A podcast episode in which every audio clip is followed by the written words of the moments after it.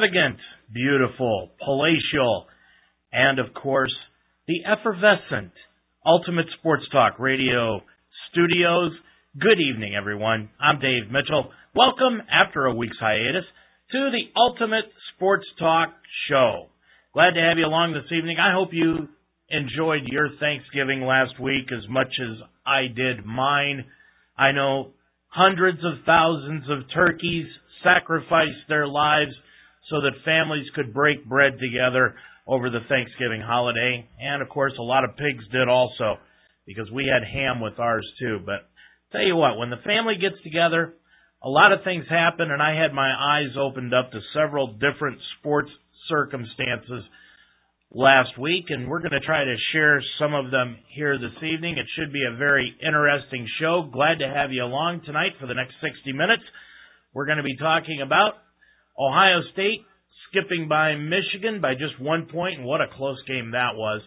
They've now won 24 games in a row, and this weekend it's the Spartans of Michigan State against the Buckeyes for the Big Ten title.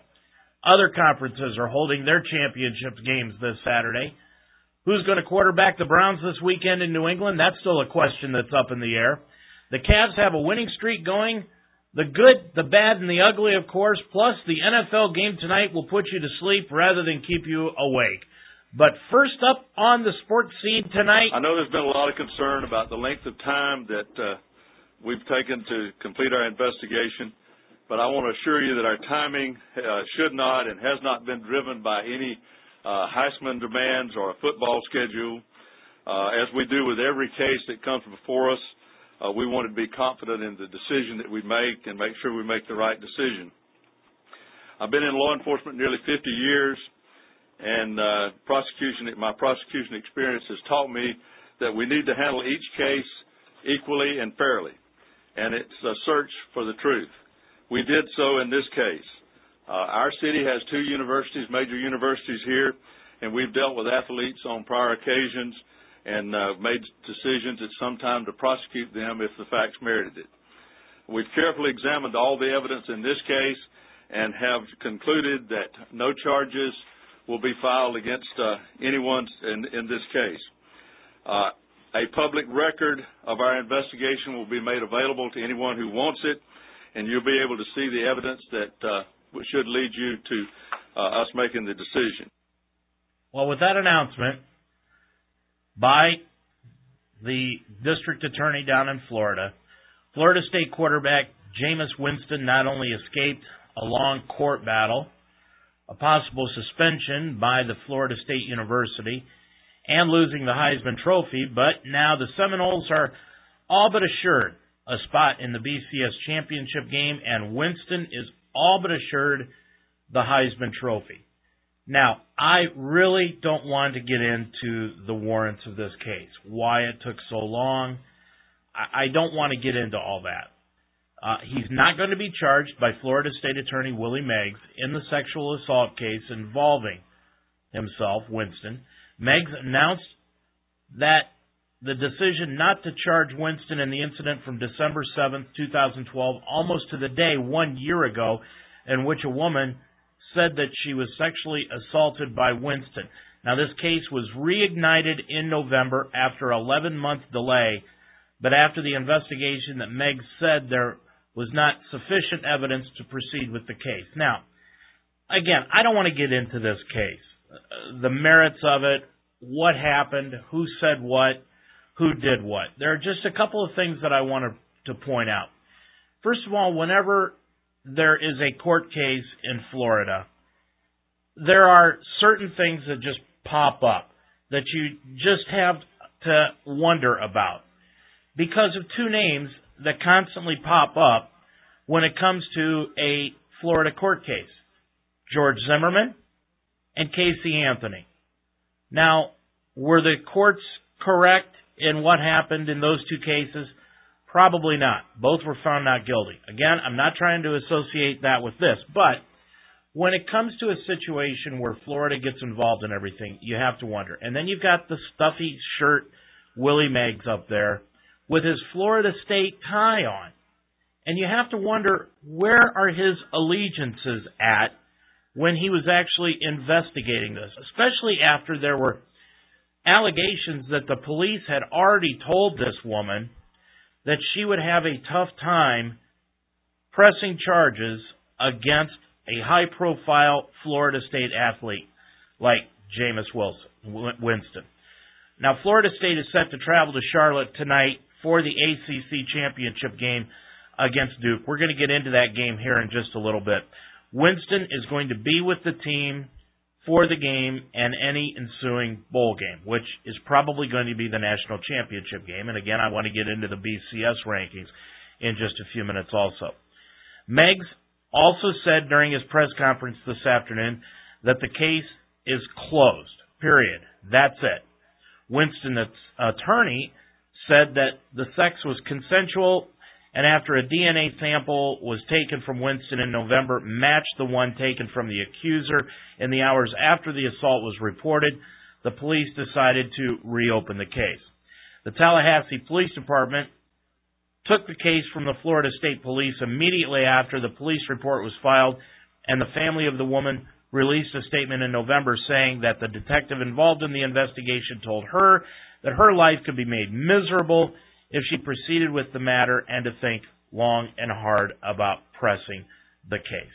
Again, I heard this afternoon that after this decision was made, there were kids running around outside the the uh, courthouse with their shirts off, with FSU across the front, ready for the game this weekend. That's just not the right place for this to happen. It's a court of law. It's a place of respect. The department also at the press conference today released evidence showing a timeline of the actions in the case and said that the case was classified as open but inactive on February 11th and would be pursued further if the alleged victim decided to press charges, which she did. Now, according to some of the evidence out there, it is said that it appears that the sex was consensual, but that she did not want it. I was always of the opinion, and women have always said that if they say no, it's no.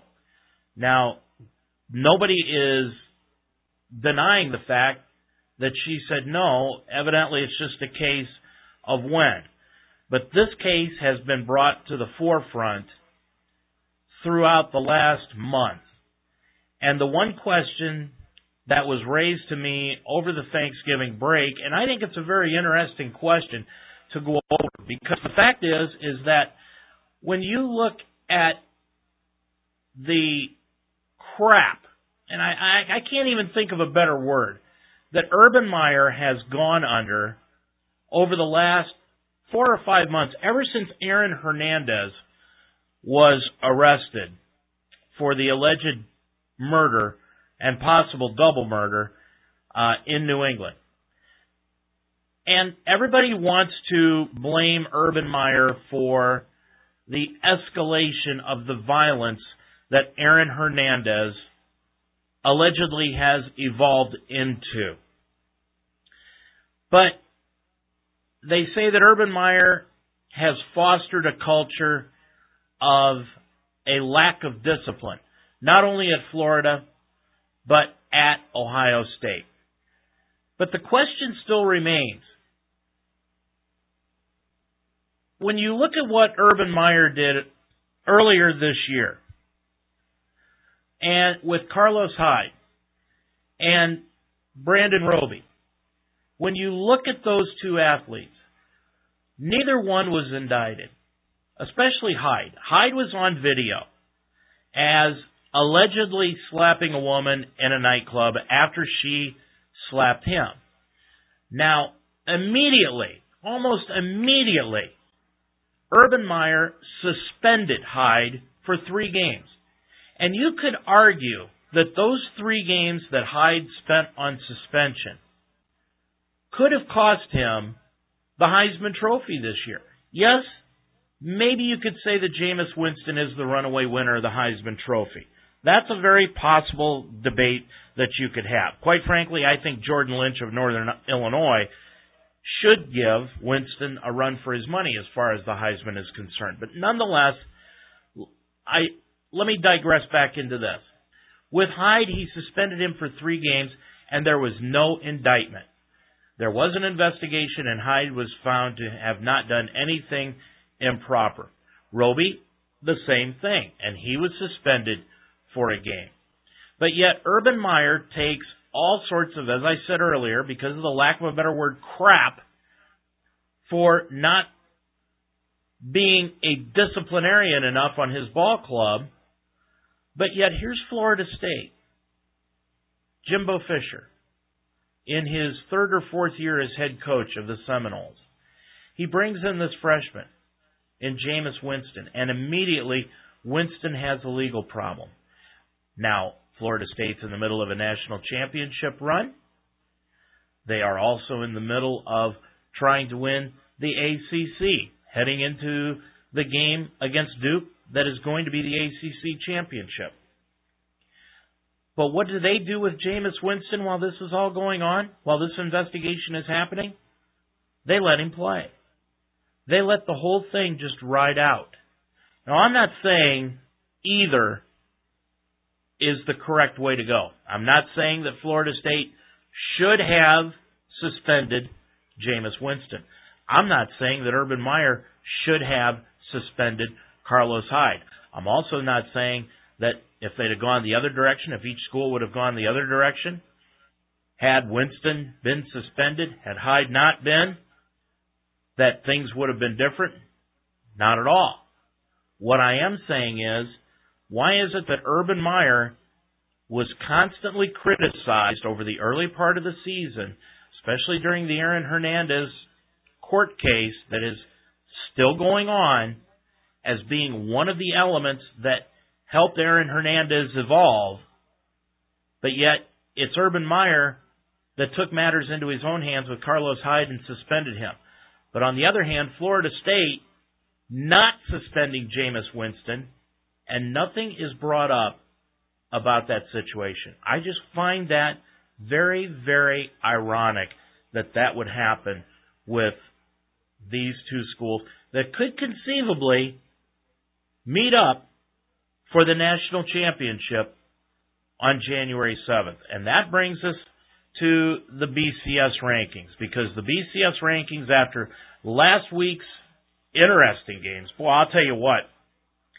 When you look at that Ohio State Michigan game, I've got to give Brady Hoke a lot of credit. Uh, I think he did the right thing by going for two at the end of that game. After Gardner threw the touchdown pass with a half a minute to go to pull Michigan within one at 42-41, immediately Hoke signaled for two. And I think it was the right play. What's the difference? I heard this earlier in the weekend. What's the difference between Michigan going to the Outback Bowl or the Poinsettia Bowl? What difference does it make? They're going to go to a bowl game. It's going to be a lower level bowl game, whether they make it or miss it. And this game for Michigan was their season. Their season was so torn apart this year.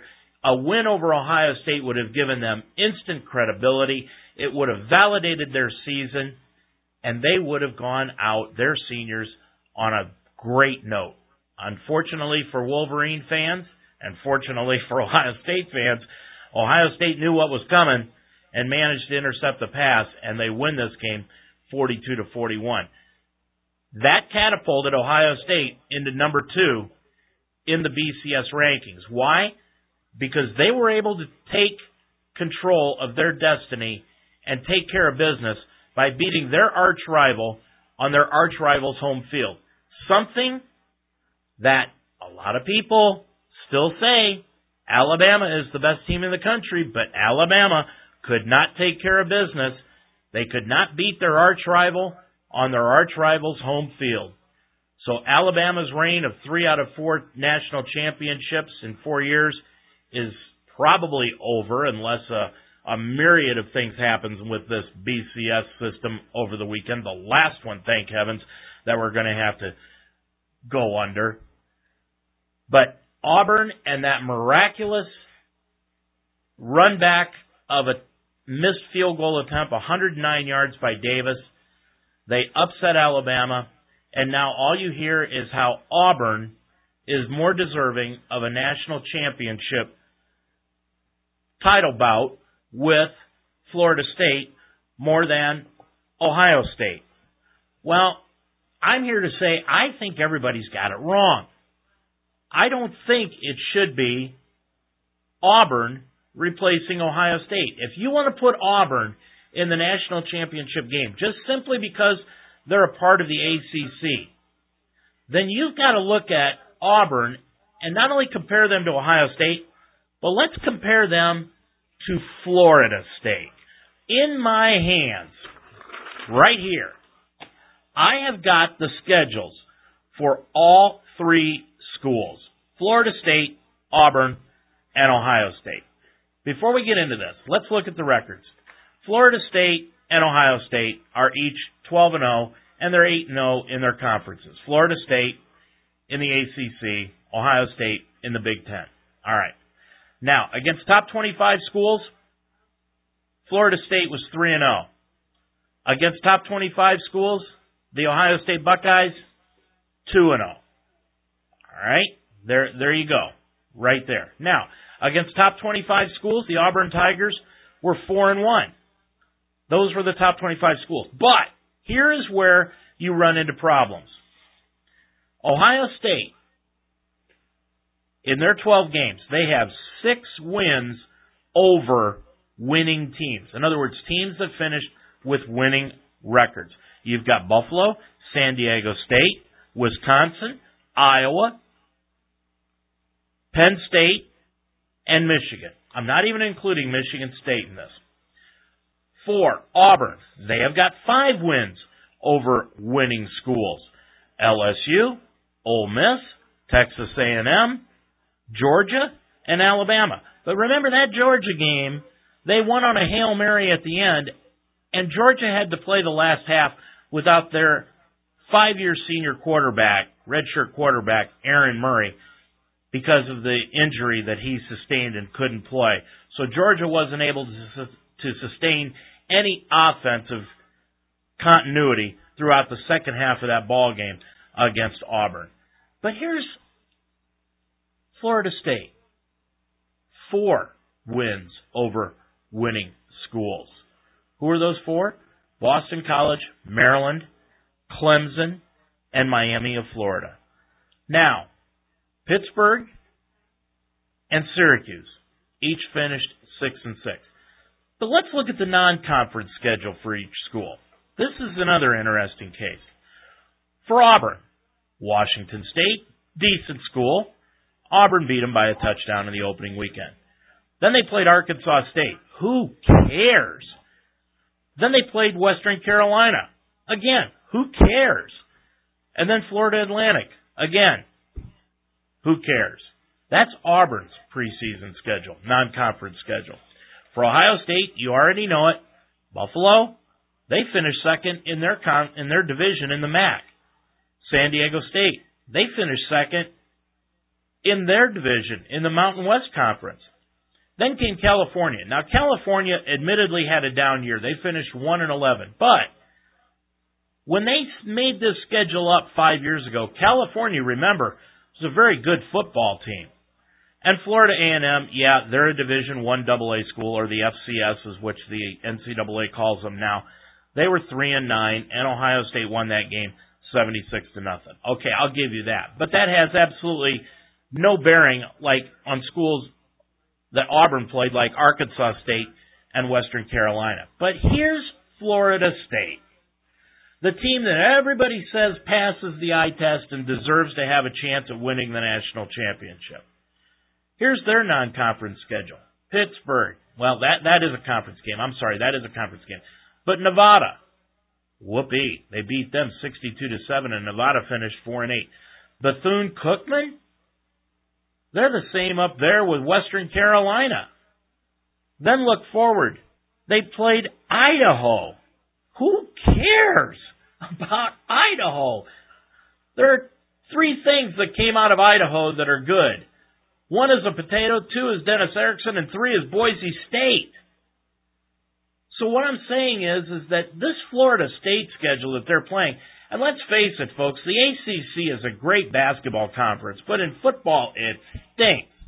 just looking at it, when you look at who they're going to be playing in their conference championship game, Duke, this is the first time Duke has ever made it to the championship game, and the first time in the history of their school they've ever won 10 games in a football season. Duke's a great basketball school, but as far as football is concerned, they're not missing anything. So why is there such a great outrage that Ohio State is making this championship game with an unbeaten team, but yet everybody is giving Florida State a pass as far as what they're doing and making the championship game. That's what's going on in this BCS, and thank heavens, next year this thing will be over. But then again, there'll be four teams. If those four teams finish today, let's just take a look at the BCS rankings and take the top four. You got Florida State, Ohio State, Auburn, Alabama. I'm going to say Alabama's probably going to make it into that top four if they were doing the playoff this year because Auburn's playing Missouri in the SEC championship game. Missouri's number five. If Missouri would actually beat Auburn, then they'd probably move up to number three, and Alabama would stay number four. But let's just say right now that those four schools, Florida State, Ohio State, Auburn, and Alabama, would play if this was next year. You'd have Florida State playing Alabama in the first game, Ohio State playing Auburn in the second game. Both those games would be very interesting contests. Uh, Alabama, with the maturity and the experience of being in a national championship setting, with Florida State having the freshman quarterback and Jameis Winston getting into it for the very first time. Ohio State with the experience of Urban Meyer and being able to plan for two or three weeks against a team like Auburn, who has just won games by luck late in the season. That would be a very interesting tournament. But then again, you'd have the argument should number five get into the tournament over number four, same as you do in the in the March Madness with the college basketball tournament. That happens there also. That's what's going to happen, folks. You're still going to get an argument. There's always going to be a debate. And that's the sad thing about it. There's never going to be an inarguable setup that you can put forward to win a national championship. And that's what we're getting into this weekend. Now, Ohio State is going to be playing Michigan State in the Nash- the Big Ten championship game. That is going to be on Fox in Indianapolis, and the Rose Bowl is on the line for both schools. But the Buckeyes are looking at higher aspirations about going to the Rose Bowl. Ohio State needs to win and get help to earn a spot in that national championship game. Michigan State hasn't played in the Rose Bowl since 1988, so the Spartans would love to reach Pasadena while ending Ohio State's dream of an undefeated season and a shot at the national title. The Buckeyes need a win to keep their title hopes alive, and it would help if it was an impressive victory because who knows what these voters are going to do if Auburn does manage to beat Missouri. But even with the loss, the Buckeyes are well positioned to receive an at-large BCS bid, probably in the Rose Bowl against the Pac-12 winner. Now the Spartans are 11 and 1, 8 0 in the Big Ten, and they need a victory to guarantee a desperately coveted spot in the Rose Bowl, where they haven't played since 1988. But if they lose and Ohio State plays for the national title, the Spartans would probably go to the Rose Bowl anyway. Dennis Dodd of CBS Sports, their college football analyzer, says something surprising may take place in this game. Just listen. I think the difference is Michigan State's offense been better the last four weeks. Jeremy Langford, the tailback, is now developed into that guy that Michigan State always seems to have, that pounding guy that loosens up the defense where they make just enough big plays. And, and look, I, I think it was glossed over maybe last week at the end of that uh, Ohio State Michigan game. Ohio State gave you know gave up a lot of yards to uh, to Michigan, 603 yards to Michigan. Three out of the last four games, Michigan hadn't reached 275 yards in an entire game. So they're a little bit beaten up. You know, we knew before the season that Ohio State's defense was not the strongest part of their team. I think the, the the line between their offense and defense has now grown. Now, Ohio State's offense is playing better than it ever has. But Carlos Hyde, Braxton Miller at a high level, Jack Mewhort is a uh, All-American in the offensive line. But going again, I think it's negated somewhat by that Michigan State defense, which is best in the country. When you're talking about Darqueze Dennard, a cornerback, perhaps being the best defensive player in the country as a corner, that says something. And their their seven is almost impenetrable. It'll be really interesting to see how Carlos Hyde deals with that.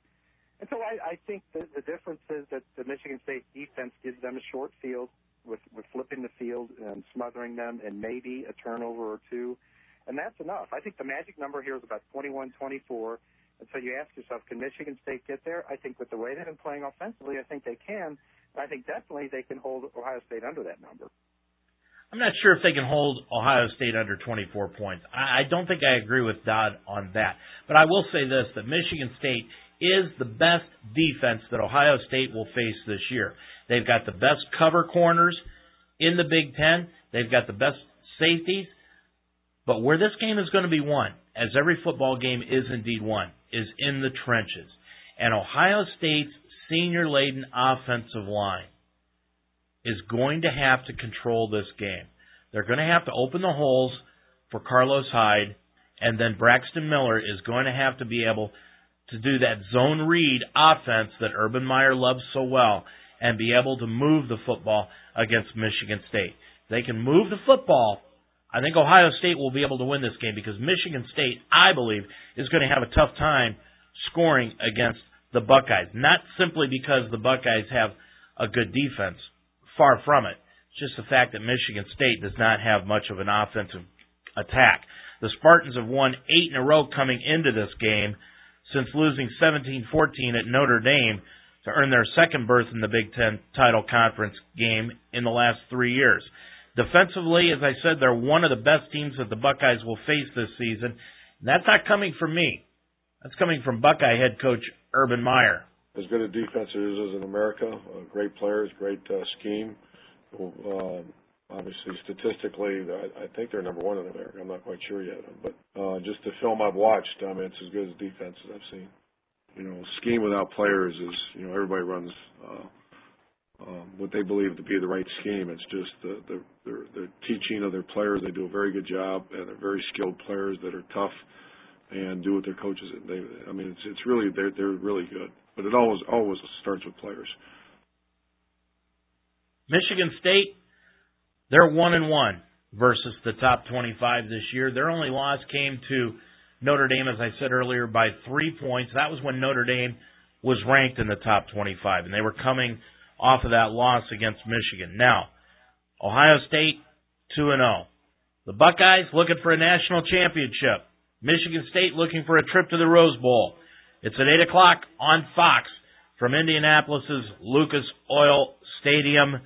Let's see what happens on Saturday night. Now, here's what else is going on in conference championship games this weekend. Now, we've got one coming up on Friday night, and that's the Mid American Conference Championship. That is Northern Illinois.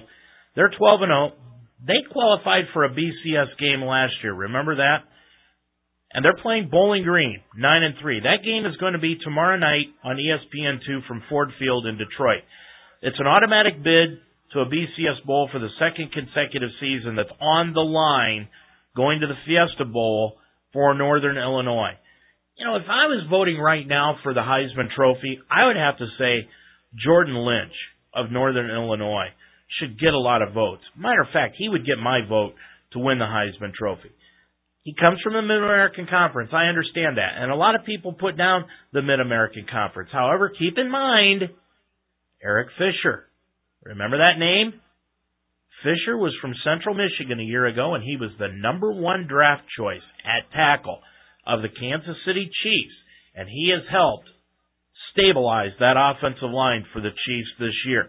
So the Mid American Conference is getting a little more respectability and nothing would go further to gaining it national recognition than Jordan Lynch winning that Heisman Trophy. This game is going to serve as his last opportunity to profess to uh, impress the Heisman Trophy voters.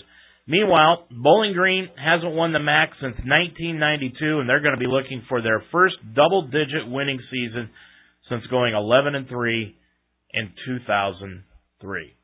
Now on Saturday, here's a look at what's going on in the the conference championship games as the season rounds down.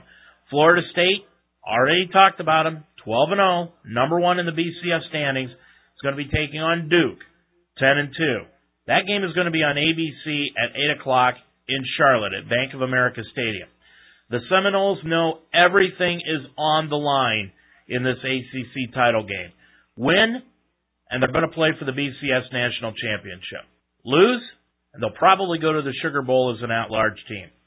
Duke looks to put the finishing touches on an incredible season by pulling the upset and earning an automatic bid to the Orange Bowl as the ACC champs.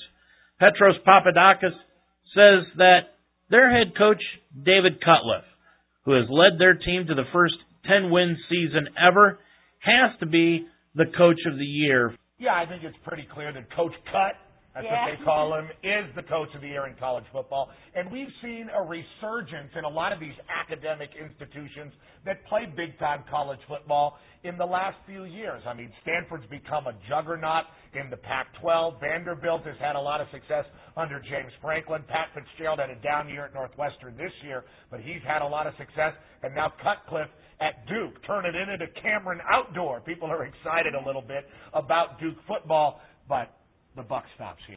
I agree with Petros. There is absolutely no way that Florida State is going to lose this game to Duke. I mean, this might be the biggest mismatch in a conference championship game, quite possibly of all time. If Duke wins this, this could conceivably be as big an upset as Villanova beating Georgetown in the NCAA college basketball championship game a few years ago. Because the last time Duke played in an Orange Bowl 1958. The last time Duke was outright ACC champions, 1954. That's for the ACC championship. Now, in the SEC, it will be Auburn, 11 and 1, the cardiac kids of college football this year, taking on Missouri, 11 and 1. Gary Pinkel, the head coach of Missouri, a former coach at the University of Toledo. That game will be on CBS at the Georgia Dome in Atlanta, and for the first time in a few years, the winner of the SEC championship game is not guaranteed a spot in the BCS national championship game. But with this game being at 4 p.m. and the ACC and Big Ten title games at night, the winner of this game could be in line for a spot in the BCS championship if Florida State and or Ohio State lose. Auburn is averaging over 300 yards rushing per game. And Petros Papadakis again of Fox Sports goes over the two teams, who he expects to win, and if Auburn can continue their rushing attack against the Tigers. Yeah, I think they can. Auburn is a bit of a team of destiny, and they do feel invincible right now. Now, I'm 36 years old.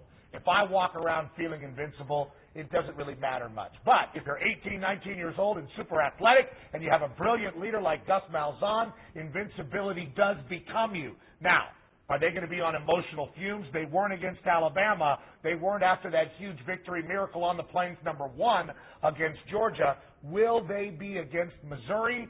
It's possible. I like Missouri in this football game. You can't say enough about what Auburn has created under Gus Malzahn. Two of the greatest finishes in the history of college football. One, probably for certain, the greatest in the history of college football. But how many times are you going to be able to summon something like that up? I'm just not sure. And Missouri's a pretty complete football team. The winner of this game will earn the automatic bid to the Sugar Bowl, where it will likely meet the University of Central Florida. That is if Florida State and Ohio State win out. In the Pac-12, well, Stanford 10 and 2 will take on Arizona State, also 10 and 2.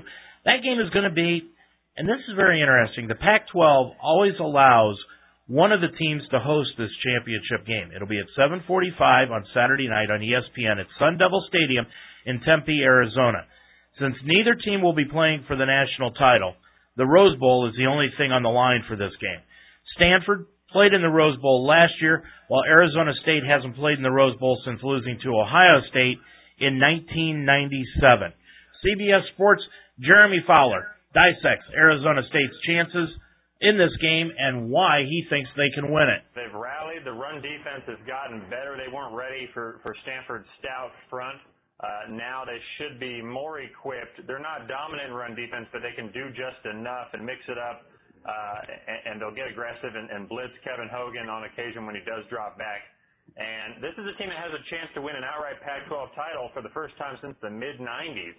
We're talking about Arizona State, a, a team that, that's always kind of uh, been middling around the seven win range. Uh, and Todd Graham has completely turned it around at home. Not having Marion Grice, it looks like he's going to be out. That certainly hurts them, but they have enough and get, can, can get creative enough with the read option with Taylor Kelly and DJ Foster and, and a couple weapons on the edge to do, to do just enough. It's a pretty multifaceted offense where they can manufacture points, especially at home. Uh, Stanford is still a team where if you need tough third downs throwing the ball, they can't always get it. I like Kevin Hogan on occasion, but that USC game got a little ugly on that team at times. Um, you, you just wonder if there's something holding Stanford back. I don't know what it is. They're a great team. David Shaw is a great coach, but uh, they seem to be stuck on that, you know, that 10 and 2 range. I, I just don't know if they have enough firepower here. Well, there's a couple more conference championship games going on in Conference USC. Marshall Nine and three will be playing Rice at nine and three. That's going to be Saturday morning. A kickoff is at 11 a.m. on ESPN2 at Rice Stadium in Houston. Now, usually the winner of Conference USA is headed to the Liberty Bowl, but there's no guarantee of that happening this season. The Liberty Bowl could take an AAC team versus the SEC, but if Marshall wins this game, it will most likely take the Thundering Herd. Neither team has ever won the Conference USA title. And the last conference game on Saturday will be from the Mountain West, where Fresno State 10 and 1 takes on Utah State at 8 and 4. That's going to be at 10 o'clock on CBS at Bulldog Stadium in Fresno, California. Now, I believe that's on the CBS Sports Network, not CBS, the national network. Fresno State's chance at a BCS Bowl are gone after losing to San Jose State on Friday, but the Bulldogs can still claim the Mountain West title by beating Utah State and likely earn a trip to the Las Vegas Bowl. Utah State clinched its bid to the Mountain West Conference Championship game by beating Wyoming 35 to 7 last week. Hey, I want to move into some high school football here just for the next few moments because this is the final weekend of the Ohio High School football season and in seven divisions here in the state of Ohio. One division is playing right now at Massillon's Paul Brown Tiger Stadium. That is Division 3, where Akron St. Vincent St. Mary, 14 and 0 on the year, is taking on Trotwood Madison at 11 and 2. That game kicked off about a half an hour ago. Now there are three more games tomorrow, three more games on Saturday. The games on Friday in Division 4, Kirtland, 14 and 0, will be playing Haviland Wayne Trace at 13 and 1. That's a kickoff of 11 o'clock at Canton's Fawcett Stadium. In Division 4, Youngstown Cardinal Mooney. That is 10 and 4. Clarksville, Clinton, Massie, 13 and 1 will face off against each other. That's at 3 p.m. at Massillon's Paul Brown Tiger Stadium. And in Division 2, it's Cleveland Glenville, 13 and 1 against Loveland, 14 and 0. That's at 7 p.m. at Fawcett Stadium. And on Saturday, here's the three games scheduled. In Division 5, Columbus Bishop Hartley, 13 and 1, plays Coldwater, a perennial state championship club. They're 12 and 2. That's at 11 a.m. at Massillon's Paul Brown Tiger Stadium. In Division 1, Mentor, 13 and 1, plays Cincinnati Archbishop Moeller, 13 and 1. That's at 3 p.m. at Fawcett Stadium. And the final state championship game here in the state of Ohio from Division 7. Glouster Trimble, 14 and 0, plays Maria Stein Marion Local, 14 and 0 at 7 p.m. That's at Paul Brown Tiger Stadium. Matter of fact, that is the only state championship game in Division 7 between two teams that are unbeaten. Glouster Trimble and Marion Local, each at 14 and 0. Let's move down south where Brett Favre isn't sure what he's going to be doing next year, but he does know what he's going to be doing tomorrow night. He's going to be trying to win a Mississippi High School state championship in football. The three-time NFL Most Valuable Player is the offensive coordinator for Oak Grove High School near his home in Hattiesburg, Oak Grove, Mississippi. Now, Oak Grove will try to capture its first state championship when it faces Tupelo in Jackson. The 44 year old Favre grew up about an hour away in Kiln, Mississippi, and played his college football just eight miles down the road at Southern Mississippi.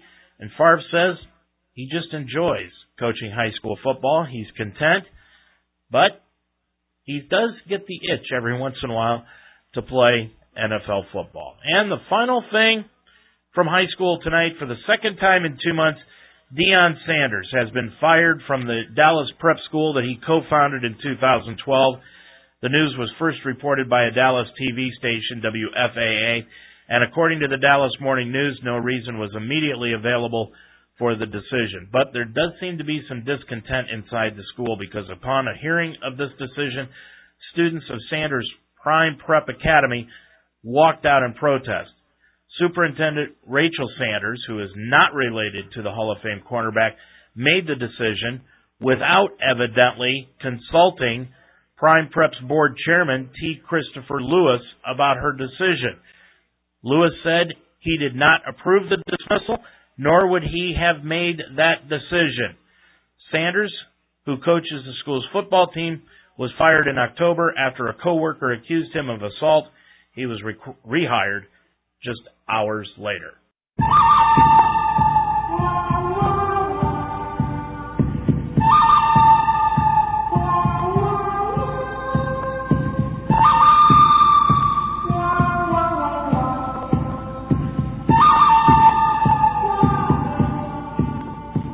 I always like this segment, the good, the bad, and the ugly for this week. And this good segment this week has got some sad undertones to it. The Newtown, Connecticut high school football team, which had dedicated its season to the victims of last year's Sandy Hook school shooting and finished the regular season unbeaten, lost in their state playoff game Tuesday night, bringing their season to an end. The Nighthawks rallied from a 22 point second half deficit and climbed to within two points of the game's final seconds, but failed to convert on a two point conversion and lost to visiting Ridgefield 35 33 in a Class LL quarterfinal. Newtown entered the game 12 and 0, and they were the number one seed in the playoffs, having run the table and earned a bit of national following as the team honored the victims of the December 14, 2012 massacre at Sandy Hook Elementary School in Newtown, in which 20 first graders and six adults were killed. Combining tributes to the victims, such as a special 26 helmet decal and stellar play, Newtown High had managed to bring joy and laughter to its town as the first anniversary of the shootings approached. Congratulations to those kids. It's just a special feeling when they went as far as they did. Congratulations to them. The bad this week, Pittsburgh Steelers coach Mike Tomlin was fined $100,000 by the NFL for his sideline interference last week where he nearly collided with Ravens kickoff returner Jacoby Jones. The NFL announced that the Steelers may also be affected in terms of the draft this spring through either a modification or forfeiture of draft picks. The Steelers weren't fined, and Tomlin remains a member of the NFL's competition committee. ESPN Steelers reporter Scott Brown discusses the fine yesterday against Pittsburgh coach Mike Tomlin for the sideline incident. I understand Mike Tomlin's stance. Uh, he was he was unusually frank and, and answered any and all questions yesterday at his weekly news conference. So there's really not much else he can say. You know, again, he vehemently denies there was any intent. But uh, but no, the story's not going away primarily because uh, the punishment may not be over, and uh, the consequences are, could be pretty severe for the Steelers. This is a team that builds through the draft. This is a team that is already without its third round draft pick uh, next year, uh, having traded it last year for an extra fourth round pick. And um, so if the Steelers are docked uh, one or multiple draft picks, uh, it could really be a setback for the organization. If you believe Mike Tomlin, he said yesterday that he hadn't even had any discussions with the Rooneys about this, and he was very frank in saying that uh, if they believed there was intent, he wouldn't have been sitting in that podium because they would have been without of a job. So uh, yeah, I, can't. Um, I'd be very surprised if this has any effect on his job status. And I think uh, you know, like Tomlin's doing, the, Steelers are going to sort of take their punishment and, and move on and learn from this. What makes this so bad is that Tomlin violated Rule 13, Section 1, Article 4 of the NFL rulebook for being in the restricted white border that surrounds the playing field and setting foot on the field during a play. Now, there's no doubt that Tomlin did it. And what gets me is that there is no doubt the official didn't see him do it. Tomlin, when he stepped out of the way of Jones as he was running it up the sideline in front of the Steelers bench, almost tripped the official who was running around behind him on the white line. Now, we saw just a week ago the New York Jets playing New England, and the New York Jets getting a penalty against them because the referee collided with a coach in that white sideline area. So it is a play that the officials know they have to call. But in this case, they did not, and it almost cost Baltimore a game. Now, frankly, I could care less if it cost the Ravens a game. I could care less if it cost Pittsburgh a game. But the fact is, here we go again. The NFL trying to use this draft pick conspiracy to take away from the fact that their officials and the way they handle the officials is wrong and it stinks. The officials in the NFL, I've said this for years. The games may not be fixed, folks, but the officials give an air of impropriety to every single NFL game. And this is just another reason why. Ed Werder of ESPN reacts to this simple fine that was given out to Mike Tomlin. And why not, really, I mean, before we even get to Ed Werder, why not a suspension? Why not a one game suspension? Why not a two game suspension? Why is there thought of taking away a draft pick from the Steelers? Who cares about that? If you really want to slap down on something, first of all, the official should throw the flag. Secondly, suspend Tomlin for a game. Let's hear what Ed Werder has to say about this. Well, there's a couple things here. First of all, they consider it an egregious act in that it actually interfered with a play in the game. And the person that perpetrated this egregious act is Mike Tomlin, the head coach of the Pittsburgh Steelers. He's a member of the NFL's competition committee, one of only three head coaches in the league on that prestigious committee. And that is all about creating new rules and so forth uh, for games. And so uh, obviously, Roger Goodell, throughout the course of his tenure as a commissioner, has held people in higher positions of authority more accountable, and that's why you see this aggressive fine taking place. And beyond that, he, Tomlin does keep his position on the competition committee, so he wasn't forced to resign that seat. And they've allowed for the possibility that the Steelers could be uh, forfeiting a draft pick or a draft pick could be modified. I think that that is not a certainty. It seems like it's more for if there's any unforeseen ramification from this particular play. Ah, yes. The great and almighty Roger Goodell, the man who puts ethics and morals above everything else except the almighty dollar. And if you really want to put some teeth into this rule, what they should have done was they should have said, okay, Mike Tomlin, this is why this is the bad tonight. This is why it's the bad. They should have given the touchdown to Baltimore. Tomlin was the reason that Jacoby Jones did not run back for the touchdown. Now, that game was a three point spread. Could you imagine the turmoil in Las Vegas if they would have granted Baltimore a touchdown after the game was over? The game ended 22 to 20. Baltimore won. Pittsburgh covered the spread.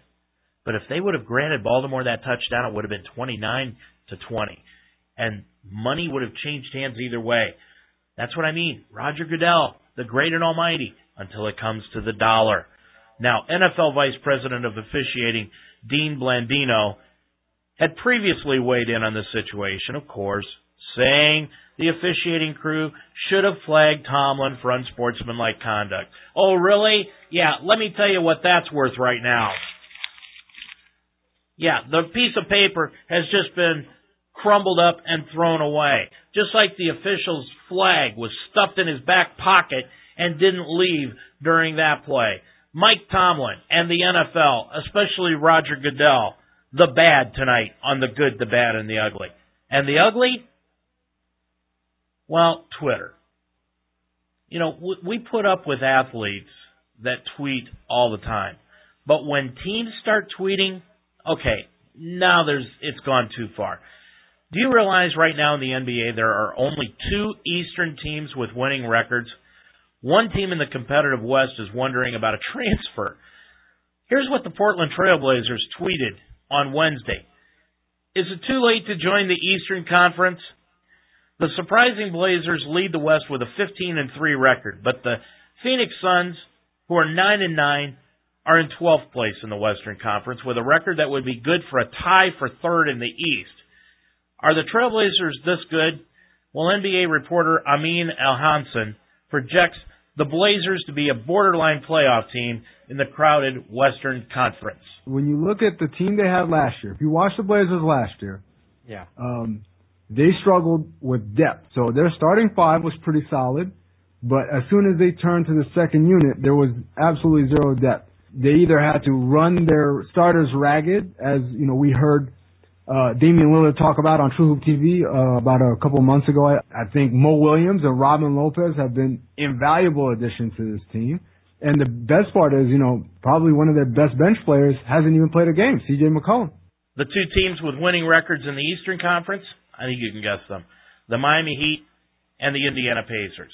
And a team that has been struggling lately in the Eastern Conference? Well, that's been the Cleveland Cavaliers. They've won two straight games though for the first time this season to improve their record to 6 and 12 and 5 and 3 at home.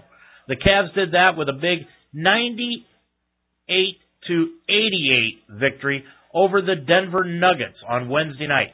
Anderson Varejao, Tristan Thompson, and also Andrew Bynum combined for 49 points and 41 rebounds. And after the ball game, Mike Brown spoke about just how his big men played during the ball game. Yeah, I thought uh, our, our bigs were were really good.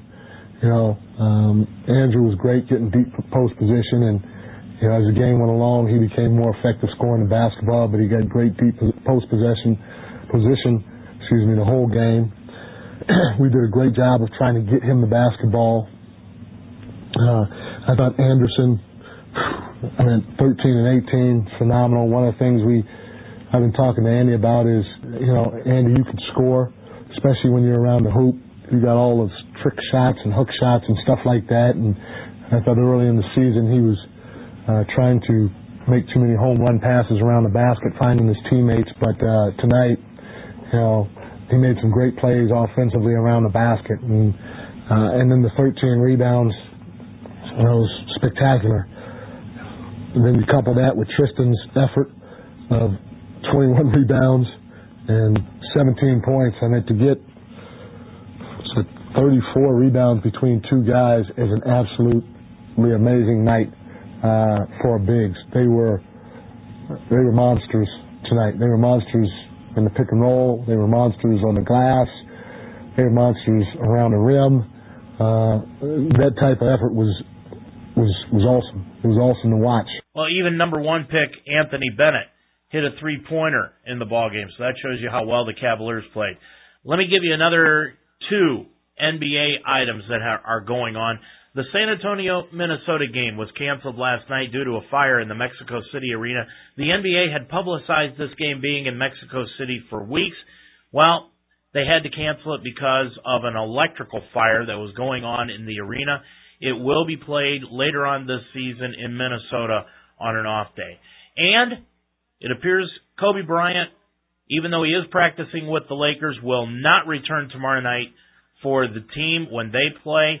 It still looks like the prospective date that Kobe will come back for the Lakers will be Christmas Day on the annual Lakers game. Looks like that's when Kobe will return.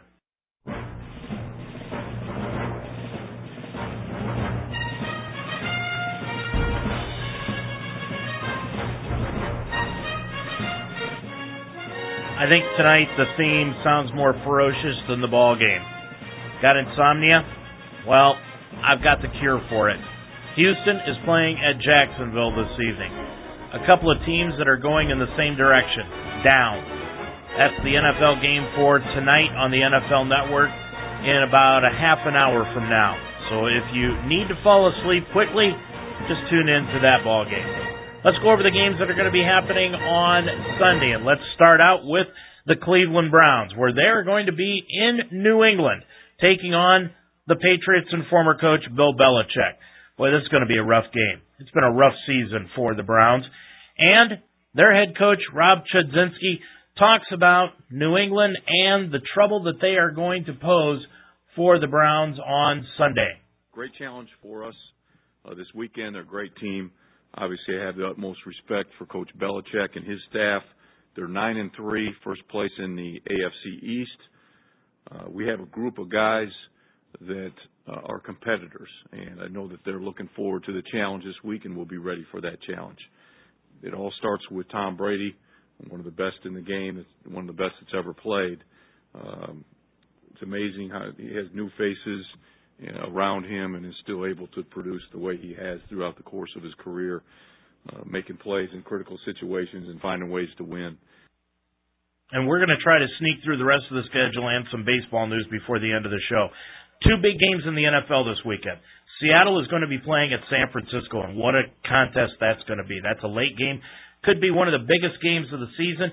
Brian Billick looks at this ball game and gives his opinion of what has to happen in order for either team to win. Like we said all week long or all year long, we're at the point now where you're going to measure how good a team really is going to be in the playoffs, those that are playoff uh, heading for the playoffs.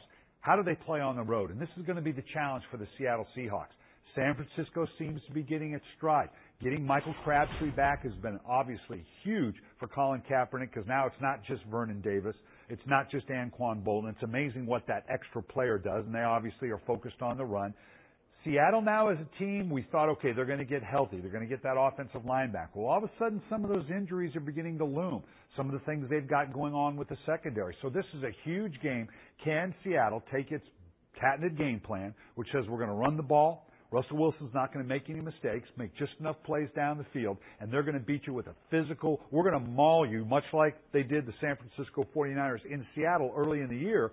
Can indeed they take, take that on the road? Or are the 49ers going to be that team that, no, you're not coming into our house. We are a playoff caliber team. We are worthy of the number one seed. We want that number one seed because we know coming through San Francisco means we could be in another Super Bowl. This is going to be a huge physical Donnybrook in San Francisco. And the other huge physical Donnybrook, according to Billick, it's the Sunday night game. Carolina will be playing at New Orleans in the Superdome. This is the battle for first place in the NFC's Southern Division. Carolina at New Orleans. Here's a look at the rest of the NFL schedule on Sunday.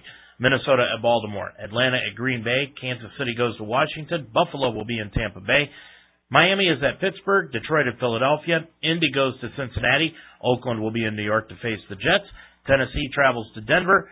It's the New York Giants taking on San Diego in California, and St. Louis will be at Arizona. The Monday night game, Dallas is at Chicago. Now, here's what's going on in Major League Baseball. Let's just go over some of the deals. And we had a couple that happened today where the Kansas City Royals have acquired outfielder Norichika Aoki from Milwaukee to be their leadoff hitter, which also means that the Brewers will probably be shifting Ryan Braun to right field. Milwaukee received left-hander Will Smith in return, who spent most of the past couple of seasons shuffling between Kansas City and AAA Omaha. Now, does this mean that Kansas City is out of the running for Carlos Beltran? No. Their general manager, Dayton Moore, said they are still working on adding an impact bat. And Beltran, who began his career with the Royals, spent time in Kansas City earlier this week. He's reportedly seeking a three-year, $48 million deal. Another deal that went down today, Brian Wilson's going to stay with the Los Angeles Dodgers. He's reportedly signed a one-year deal with the Dodgers for $10 million. Of course, Wilson, the man with the beard, gained his fame not only because of that beard, but also becoming a closer for the San Francisco Giants before he blew out his arm two years ago. It appears that the Cincinnati Reds will be keeping Brandon Phillips. Walt Jocketty says he'll be staying on. And former Texas Rangers closer Joe Nathan has agreed with the Detroit Tigers on a two-year contract with a club option for 2016, enabling the Tigers to get that closer that they've needed for the past two years. And that's going to do it for our show tonight. Boy, am I glad you stopped by. We'll be back again next Thursday night at 7 o'clock to talk more sports with you.